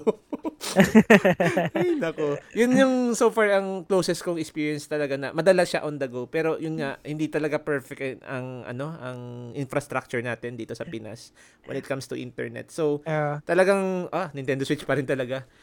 Mabalik lang ako, no? Ah, sige, parang sige. Na, naisip ko, um, parang paano mo sinusustain given yung mga expenses Mm. pag maano ka na. Alam mo, laking bagay. Mm. Da- dahil kayong dalawa, sobrang hilig nyo um, ngayon sa Switch, di ba? Mm. Pares kayo ng hilig eh. Ang laking tipid yan. Kasi pwede naman kayo maghiraman sa game. Actually. At pares kayo at the same Ah. time masaya. oo. Kaya, alam nyo, kahit magkaanak kayo, kahit magkaroon ng tuition, yung mga Mm. ganon, ah yung leisure na expense nyo, Mm-mm. isa pa rin eh. Kaya sa tingin ko, hindi, hindi mawawala sa inyo yan. Uy. Sa sistema nyo, yung, yung, yung ganyang Mm. lifestyle. Kaya ano, no, swerte, sobrang swerte kayo. At the same time, Mm. hindi lang naman na ah naging inflate yung ano eh, yung mga bilihin natin, 'di ba? Mm. Hindi lang naman na parang tumataas yung mga bilihin. Mm. Gumagaling din kayo, no? Wow. Gumagaling kayo both sa financially tapos yung knowledge nyo gumagaling din. Kaya I'm sure kayang-kaya nyo magawa ng paraan yan para masustain yung ano. Wow, that's that's so reassuring, sir. Ah, Kasi honestly, ah, Ah, fin- nag-fear talaga kami sa future. Na, na, minsan na, na open up ko na dito sa asawa ko like, what if ma- ma- mag-give up ko yung games? Parang hindi ko yata ma-imagine, no? Ah, mm. at although nag-reassure naman to si Atika sa akin na ah, don't worry, ito, ha- hanapan natin yan ng paraan. Oh, yun Yun, know, ano. Kaya doon na discover yung mga sales, yung Argentina. Oh, so, king, court- video, video. video. Video ways. Ayun. Oh, na, pa, pa, pati nakikita ko sa inyo, uh, you will find a way talaga dahil you really, really love yung, yung gaming. Kaya, ano, ako wag niyong alalanin. Uh, parang enjoy nyo lang din yung ngayon. Uh, na isang lesson na natutunan ko after my experience in pandemic na you actually have to live yung ano kung ano yung yung, yung present because it's a gift nga, 'di ba? Yung yung present natin, no. Oo. Kasi anin mo yung mga sobrang nakatagong pera sa bangko, 'di ba? Kung ano kung hindi mo naman siya na enjoy talaga. Kaya hangga't na may nagpapaligaya sa the same time res- responsible ka naman din sa ibang ano mo, ah, ibang kailangan gawin. Go lang, go lang, 'di ba? I see. Ah, ito ah, siguro pumasok lang tong thought na tong ah, Sir DP1 no. Um ah, as a, ah, ano ba yung mga ano mo fatherly duties mo diyan kung kung okay lang i-share kasi ah, Oh. cu- curious lang ako na siyempre gamer ka, content creator ka pa. Ah, of course, ah nagkasa- ah, hindi pa doon na ah, anong tawag nito? Hindi pa yata at least common knowledge sa amin, at least sa amin ni Ate Cas na ah, sino ba si Daddy Player 1 kapag hin- off stream? Sino ba si Daddy Player 1 kapag ah, I'm not sure kung okay lang to i-share ha, pero sino ba Okay si, lang, walang oh, okay lang. problema. Sino si Daddy Player 1 kapag ah, yun, family man? Ano ba yung mga ginagawa mo as a father kapag hindi ka nagko-content creation? So, ako as a father, uh, alam niyo naman yung profession ko, 'di ba? Pa, kaya parang kwento ko na lang din yung Mhm. ano uh, as a father, no. Mhm. As a father, ako ay ano talagang ano ah, partner kami ni Mrs. sa pagpapalaki sa anak ko, no. Mhm. And pagpatulong sa bahay. Magaling ako maghugas ng pinggan, especially pag meron pa labas na bagong game. Uy, gagawin ko na yan. ako ang in charge sa pagtitiklop ng damit. Mm-mm. Moment. Minsan nagsi-steam din ako. Yan, steamer no. Ang laking tulong na steamer na, eh. hindi na yung kabayo eh. Oo. Hindi na yung kabayo, di ba? Oo. So, magaling din ako mag-vacuum. Mm. Feeling ko to ah. Baka mamaya i-debunk ako ng misis ko. Tapos ano, ah ah, ako ang taga dakilang taga hatid ng aking anak sa kanyang school at Mm. taga sundo. Dinadrive nyo? Dinadrive nyo? Ha? Dinadrive? Oh. Malaking tulong na malapit yung school para pagkatapos ihatid, tapos work ulit, tapos Mm-mm. uh, pag break time, sundo na ulit, tapos Mm-mm. balik na ulit. Kaya, so, ayun, ah, talagang ah, ah, we work hand in hand sa pagpapalaki ng anak namin. Talagang ano, ah, napag-usapan namin ng partner, di ba? Hindi yung parang tumutulong. It's Mm. more of parang kami talaga yung may, may oh yes yun talaga yung ano so super important yun and talagang one of my proudest ano rin uh, achievement no na parang maging tatay napakasaya uh, OA OA pakinggan pero every time na makikita ko yung anak ko makikita ko yung asawa ko na sobrang saya ng anak na ng kasama niya anak ko ang, Mm. ang saya-saya tignan Because hindi napapawi yung pagod. Hindi totoo yung Oo. napapawi ka agad yung pagod. Sasaya ka lang, pero Sasaya. pagod ka pa din. Tapos dadagdagan pa nila. Pero may kasabihan naman tayo, no? Di ba? Ano yun? Happy wife, happy life. Ay, sobrang totoo yan, Oh. sir. Tamang sagot. Sobrang to- Tamang sagot. Ay, nako. Pangatawan mo yan, sobra. Yung, ha, ano, paparinig ko lang din sa misis ko narinig niya. Happy wife, happy life. Happy Totoong totoo yan. So, sundin nyo yan, promise. Tumas Aay, aayon lahat. Aayon lahat sa Oh. inyo. Lahat ng magagandang siswertihin kayo sa lahat kung nagagawa nyo yan. Promise. Oh. I- I-check ko ngayon sa asawa ko, tumaas ba yung bola meter? Tumas, tumas. Yes. sa, sa totoo lang, ano, ah, Mm. ito, one of the biggest, ano siguro for me, ano, biggest compliment ko sa misis ko, ah, siya yung talaga yung nagbibigay ng direction sa akin.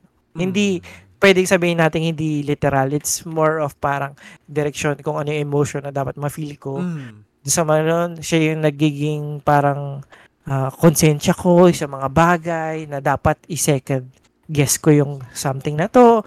Diba? Ang, ang daming magagandang desisyon sa buhay ko na naniwala ako sa kanya. Parang ano siya, sir? Moral compass? Oo eh. Promise. Totoong totoo. Pag meron akong hindi sinunod na Hmm. parang pinayo niya, hmm. pwedeng, pe, pwedeng maging okay sa una, pero pag tagal-tagal makikita mo, dapat pala ganito yung ginawa. Mm. Promise, guys. Kainin niyo yung pride niyo, makinig kayo sa misis niyo. Tamang sagot. Oo, totoo, totoo yan. Sobra. Amen. Kaya niya ako Amen. na, kaya niya ako nabili ng PS5 ng Wave 1. Yeah. Oh, sarap. Uy, congrats. Ikaw pala yung isa sa Wave 1. Oo, dahil sa kanya, promise. Dahil sa kanya. Galing. Oo, siya yung, siya yung nag-order sa Lazada. Nice. Hindi pa ako, hindi ko, kasi sa data blitz ako noon nakatingin, Mm. tapos siya, nag-order siya sa Lazada. Oo. Tapos sinabihan niya ako, nakakuha na ako. Mm. Oh, hindi ko na nice. hindi ko napansin dahil sobrang focus ako kakatingin sa blankong page ng data blitz. Tapos biglang yung biglang nalungkot na ako. Oo. Tapos sinabi ko sa kanya, ano, ano nangyari sa'yo? Hmm. Sabi niya, nakakuha ko. Ito, pinakita niya sa akin. Pumunta sa sigaw ako ng sigaw. Panalo, Diyos ko, Lord. sobrang totoo yun, sobrang totoo. Uh, true story yun. Wala, hindi ako nag-exage. Totoo Ay, nangyari yun. Mukhang gagawin ko na rin siyang mantra. Oo. Pero totoo, totoo yun. Kung meron akong isang mapapayo na kahit itong buong episode na to, huwag kayo maniwala sa akin. Yun lang ang paniwalaan nyo. Totoo yun.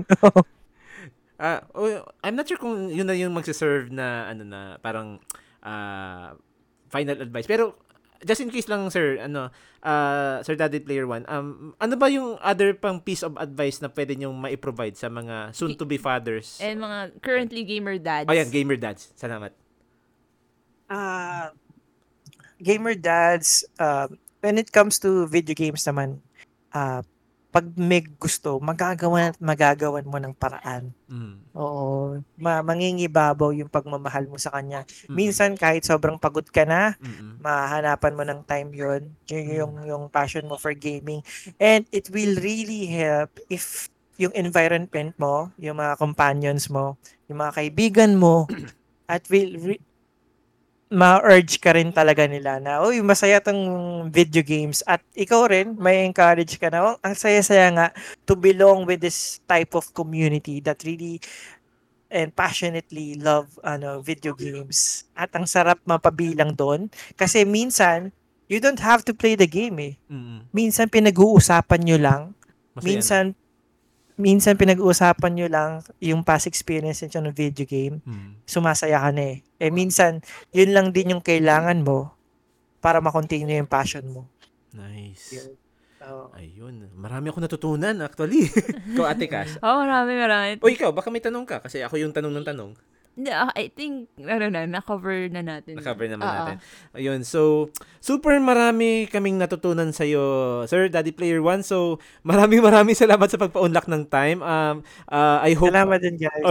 I hope uh, na-enjoy nyo yung ating conversation Mm, kasi, thank you. oo, su- kami, Sobrang super, nag-enjoy ho kami. super na-enjoy namin, no? So, um, I- ano yun, kasi ah, ako, di, pa, di ko rin kasi masabi na ano eh, kasi wala pa, kong, wala pa kaming anak. So, soon to be dad ako, syempre, darating din sa puntong yan. And, um, I, I would really confess na ah, napaka-refreshing, napaka, ano bang term niyan? Yung reassuring na ah, may mga ways talaga tayo. Pag gamer dads talaga, mahahanapan at mahahanapan natin ng paraan kasi gusto natin yung ginagawa natin. And I hope guys, yung sa mga nakikinig ng episode na to, ah ganun din may sana may natutunan kayo sa aming conversation. Lalo na dito sa mga na-share na advices ni Daddy Player 1.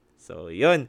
So, Ate Cass, ah, ay, siguro si Daddy Player 1 Ah, si, muna. ah. So, Daddy Player 1, may Ah, gusto kang shoutouts and promotions. Ako, siguro, ano, ah, it's more of yung sa podcast nyo, no? Ah, Mm. I, I, I really like it, pa, Mm. kahit yung mga skit nyo, na sa mga reels nyo, no? So, ah, it's a very rare na meron kayong couple na sobrang into talaga sa gaming, especially sa console, no? Mm. Meron ka, kasi makikita yung mga ML, mga ganyan, Ah, mga couple-couple na ganyan, di ba? Ah. Nagkaduo mo, mga ganyan. Mm. Pero sa gantong Mm. console, ah, very rare. Kaya, ano, super happy rin ako na kakilala ko kayo. Mm. At the same time, yung ano, no, ah, hindi ako akalain na aabot sa Bicol, yung ano, yung reach natin, no. Thank you very much din na napaunlakan niyo ako. And siyempre din sa mga kapatid natin diyan sa Bicol, no. Ah, thank you very much. And gusto ko lang din magsabi na ano, ah, kayo keep on ah, loving each other, no? Yan yung talaga, ano. Um, makukontinue lang nyo lahat ng ka- kahit anong passion nyo kasi you have respect to each other. Kung Mhm. ano yung Mhm. gusto ng isa, Ah. ah, talagang re-respetuhin at talagang bibigyan ng importansya. Yan. Kaya, ano, more power at eh, alam ko, ah, kung magkaroon man kayo at kung pinaplano yung magkaanak, no, super swerte nung magiging anak nyo at I'm sure, no, tatalunin kayo nun sa video game. sa, sa tingin ko, nag, natatal, sigurado ako kasi yung mga pamangkin ko pa lang at mukhang, mukhang ibang level na sila. Tapos sabi ko, mga yung ano, kada generation, Mm. mas napapasa yung gaming genes ng Yes, ano, oo, mas no? gumagaling sila. Mga, mga ano, esports level na pag ano, at the age of 4. Ano, ano, Oo, no? ang na-imagine ko dyan, kasi ngayon kung may ma- mala devil may cry tayo, siguro mala devil may cry 10 na ang reflexes nila, yung super bilis ng hindi mo masusundan. anyway, so amazing. So, maraming maraming salamat ulit, uh, Daddy Player One. Ah, at ah, alam ko, nasabi ko na to sa ah, simula ng episode. Ah, kami ni Atika, super fan din ng, ano, ng podcast nyo ni Sir Justin Tayag ng The Game Silog Show. And ah, we're really honored to have you. Eh, may gusto ka sabihin. And na- natutuwa rin ako dun sa mga post nyo, ano na, lalo na yung pag minomod nyo yung mga games. I think ang favorite ko dun yung, yung ginawa yung, uh, ano yan, ano yan, slam dunk yung, ano, yung, Oo. Loko-loko eh, no? Actually, ako din. So, yun, maraming maraming salamat. And kami naman, uh, proceed, proceed na tayo sa ating shoutouts and promotions. Ate Cass, take it away. Uh, guys, you can find me in my Facebook page, Casual Gamer versus the World, where I post Genshin videos, gaming memes, and gaming news. Ngayon, at the moment, hindi Honkai, pero maybe later mag-Honkai uli ako. Genshin, hindi na. no, pa. Hindi, wag mo na alala. Ang dami ko ng gacha games. Naubos na yung swerte ko. Ikaw naman. Okay, so yun. Um, likewise, uh, let uh, allow me to promote our podcast as well. Backlog na naman Budulcast. Uh, you can find us on Facebook, Twitter, and Instagram. So sa Twitter, that's twitter.com slash backlog na naman. As well as Facebook, that's facebook.com slash backlog na naman. At yung aming handle name sa Instagram, that's BNN Budulcast. And don't forget to also rate our Spotify uh, show sa inyong mga Spotify apps. So, kindly just press yung star icon, no? And then, give your uh, individual rating. And likewise, kung may comments and suggestions kayo sa aming episodes, feel free to leave any para, of course, babasahin namin yan kapag meron ng uh, lumabas. Alright? So, alam ko, super, super overrated na itong pasasalamat na to. Once again, sir, maraming maraming salamat sa pagpaundak ng time. And hap- happy ano Uy. Father's Day po. Hoy. Salamat, salamat. No? Sa mga tatay nyo rin. Ay, Thank maraming you po. Sa lahat ng mga nakikinig, Happy Father's Day. Of course. Happy Father's Day sa lahat, including yung ating mga single moms. Alright? So, yun. So, ah, dito na namin tatapusin ang aming episode. So, see you. Ayun nga pala, yung ad- ating advice. Game on! Game harder. Of course, kasi marami na tayong mga backlog at madadagdagan pa dahil sa Summer Game Fest at itong mga showcases na parating. So, ah, likewise, ah, see you on our next episode. Goodbye! Bye. Bye-bye! Bye-bye! Woo! BioWare. Uy! Uy!